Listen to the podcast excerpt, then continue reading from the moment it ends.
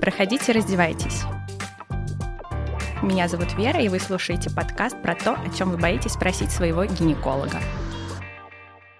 И сегодняшний эпизод мне хотелось бы начать с благодарности моим слушательницам за то, что вы пишете комментарии, за то, что вы задаете вопросы. Обратная связь — это очень важно и очень приятно. И сегодняшний эпизод посвящу ответу на вопросы. Первый вопрос будет касаться биологических порошков. А, собственно, сам вопрос звучал как «Почему нельзя использовать биологические порошки в качестве средств для стирки нижнего белья?» Как я говорила в эпизоде про гигиену, на самом деле не так много каких-то клинических рекомендаций, какой-то проверенной информации по интимной гигиене. В частности, только два сообщества выпустили бюллетени. Это РКОК и Мекка. И вот именно сообщество РКОК в 2013 году опубликовало информационный буклет для пациентов, который был основан на клинических рекомендациях 2011 года по ведению кожных заболеваний вульвы. И там сказано, что лучше избегать использования биологических стиральных порошков. Давайте разберемся сначала, что же такое биологический стиральный порошок. Это средство, которое содержит в своем составе составе разный набор активных ферментов. И когда данный фермент сталкивается с грязным пятном на белье, то принцип очищения ткани складывается по типу ключик и замок. Когда фермент выступает как ключик, растворяет, э, да, открывает вот замок, растворяет грязное пятно. Самые первые представители биологических порошков содержали в своем составе протолитические ферменты, которые вызывали раздражение кожи. И плюс это еще случалось от того, что их консистенция была слишком пыльная, они легко разлетались разлетались по воздуху. В 1998 году э, вышло исследование, которое изучало, можно ли применять биологические средства именно не как порошок даже, а как средство интимной гигиены, то есть личной гигиены. И это исследование показало, что вероятность аллергической реакции слишком высока, и это открытие привело к решению прекратить дальнейшую разработку этих средств. И таким образом биологические порошки э, сильно ассоциировались у людей с аллергической реакцией.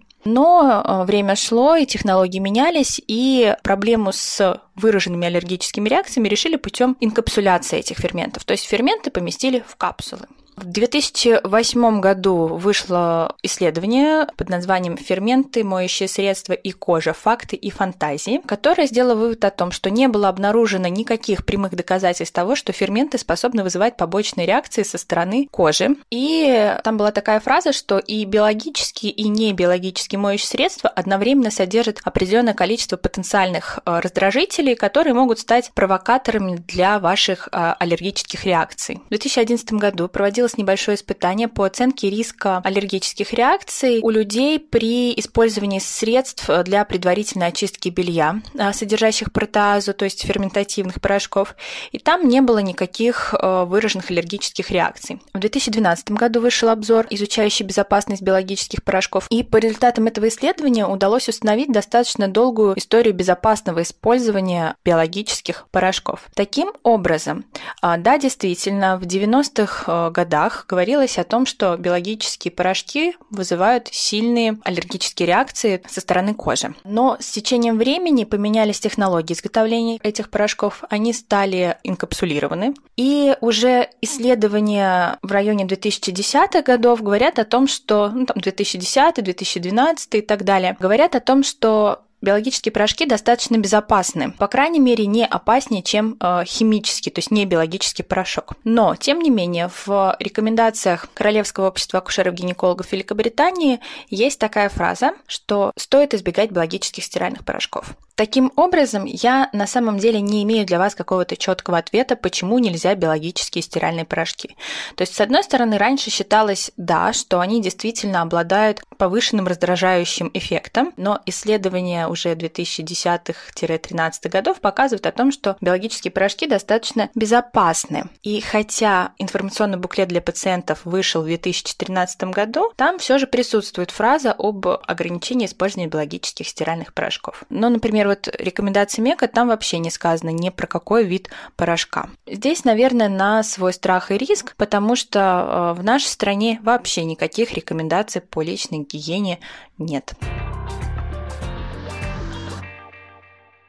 Следующий вопрос звучит таким образом. Слышу такое мнение, что можно получать витамин D в солярии, если новые лампы и походы нечастые, раз в 2-3 недели. Так ли это? На самом деле, для ответа на этот вопрос мне даже пришлось разобраться в типах ламп для солярия. Итак, начнем, наверное, с разновидности ультрафиолетового излучения, для того, чтобы прицельно, структурно разговаривать про синтез витамина D в солярии. Ультрафиолетовое излучение в зависимости от его действия на живой организм условно делится на три диапазона A, B и. Ультрафиолетовое излучение A – это самое длинноволновое ультрафиолетовое излучение, которое вызывает прямую пигментацию кожи, то есть образование меланина. В лампах для солярия спектр излучения A практически соответствует солнечному. Ультрафиолетовое излучение B – это наиболее интенсивная часть спектра, которая вызывает покраснение кожи, провоцируя тем самым появление загара. Именно этот спектр ответственен за выработку витамина D. И именно на эту характеристику следует обращать внимание при выборе ламп. И ультрафиолетовое излучение Си – это самое агрессивное ультрафиолетовое излучение. Практически весь спектр Си задерживается озоновым слоем атмосферы и не проникает на Землю.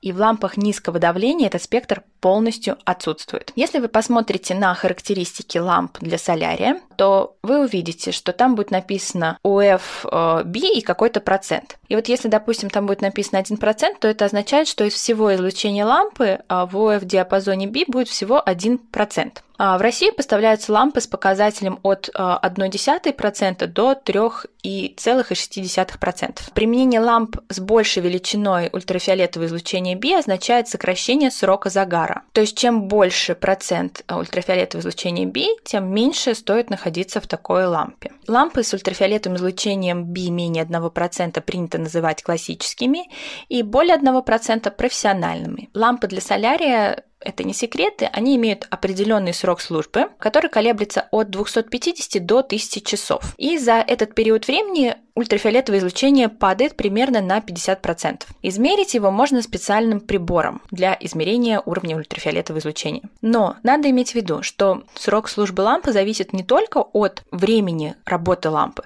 но также может снизиться от условий работы. Например, при пониженном напряжении, если были какие-то перепады в сети, при использовании старых э, стартеров или стартеров неподходящей мощности. То есть вы можете думать, что вроде бы все хорошо, вы пришли на свежезамененный умные лампы, там условно их относительно недавно поменяли, но если в сети какие-то перепады напряжения и так далее, да, то срок службы лампы тоже сокращается.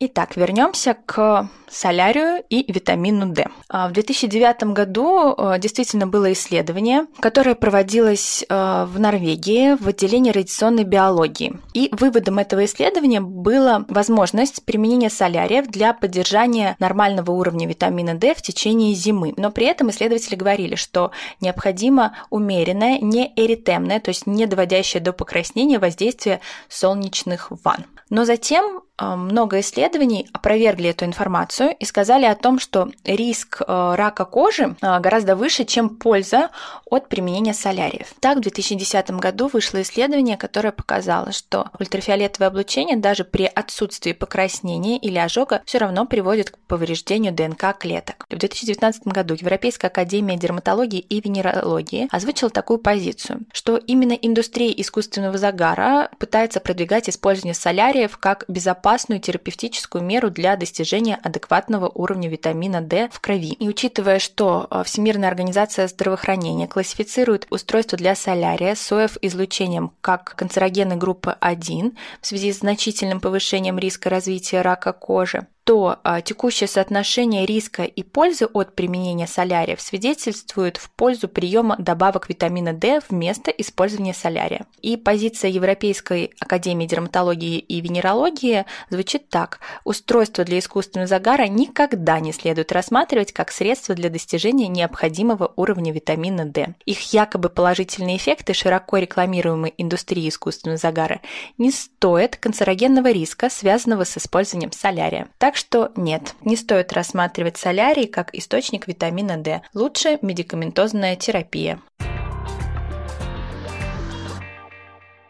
Также поступил вопрос. А, Добрый день. Очень интересна тема лейкоплаки. Из-за чего это бывает? Это связано с венерическими заболеваниями или все-таки генетическая предрасположенность? Как лечить? Наблюдаю раз в год на кольпоскопии. Изменений нет. Говорят, рожу пройдет. Итак, давайте сначала разберемся, что такое лейкоплакия. Здесь, я так подразумеваю, идет речь про лейкоплакию шейки матки. А лейкоплакия шейки матки без клеточной ацепии связана с кератозом или гиперкератозом. Если с признаками ацепии, то это уже дисплазия шейки матки. Бывает она связана либо с ВПЧ-инфекцией, либо так называемая идиопатическая, то есть условно мы можем сказать, что это генетическая предрасположенность. Но основное, да, это ВПЧ-инфекция или идиопатическая. По поводу, как лечить. По-хорошему надо сдать ВПЧ-инфекцию и сделать онкоцитологию. Если ВПЧ отрицательный, причем не только 16-18 типы, а все вирусы папилломы человека высокоонкогенного риска, и по онкоцитологии все хорошо, то в целом вам даже не показана кольпоскопия, потому что при отсутствии ВПЧ лейкоплакия не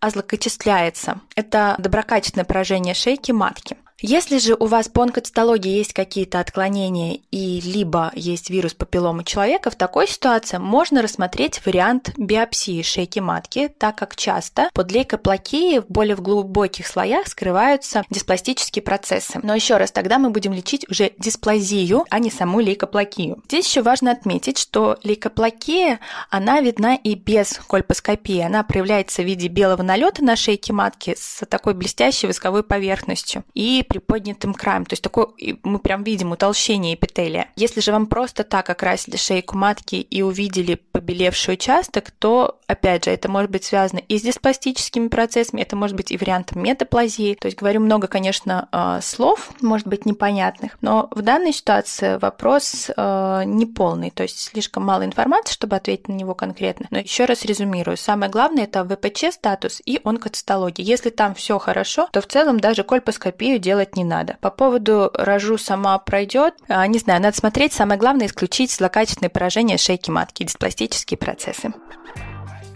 Таким образом, сегодня я ответила на три вопроса. Надеюсь, этот подкаст был интересен даже тем, кто не задавал эти вопросы. Пишите свои комментарии, задавайте вопросы, ставьте оценки и до новых встреч!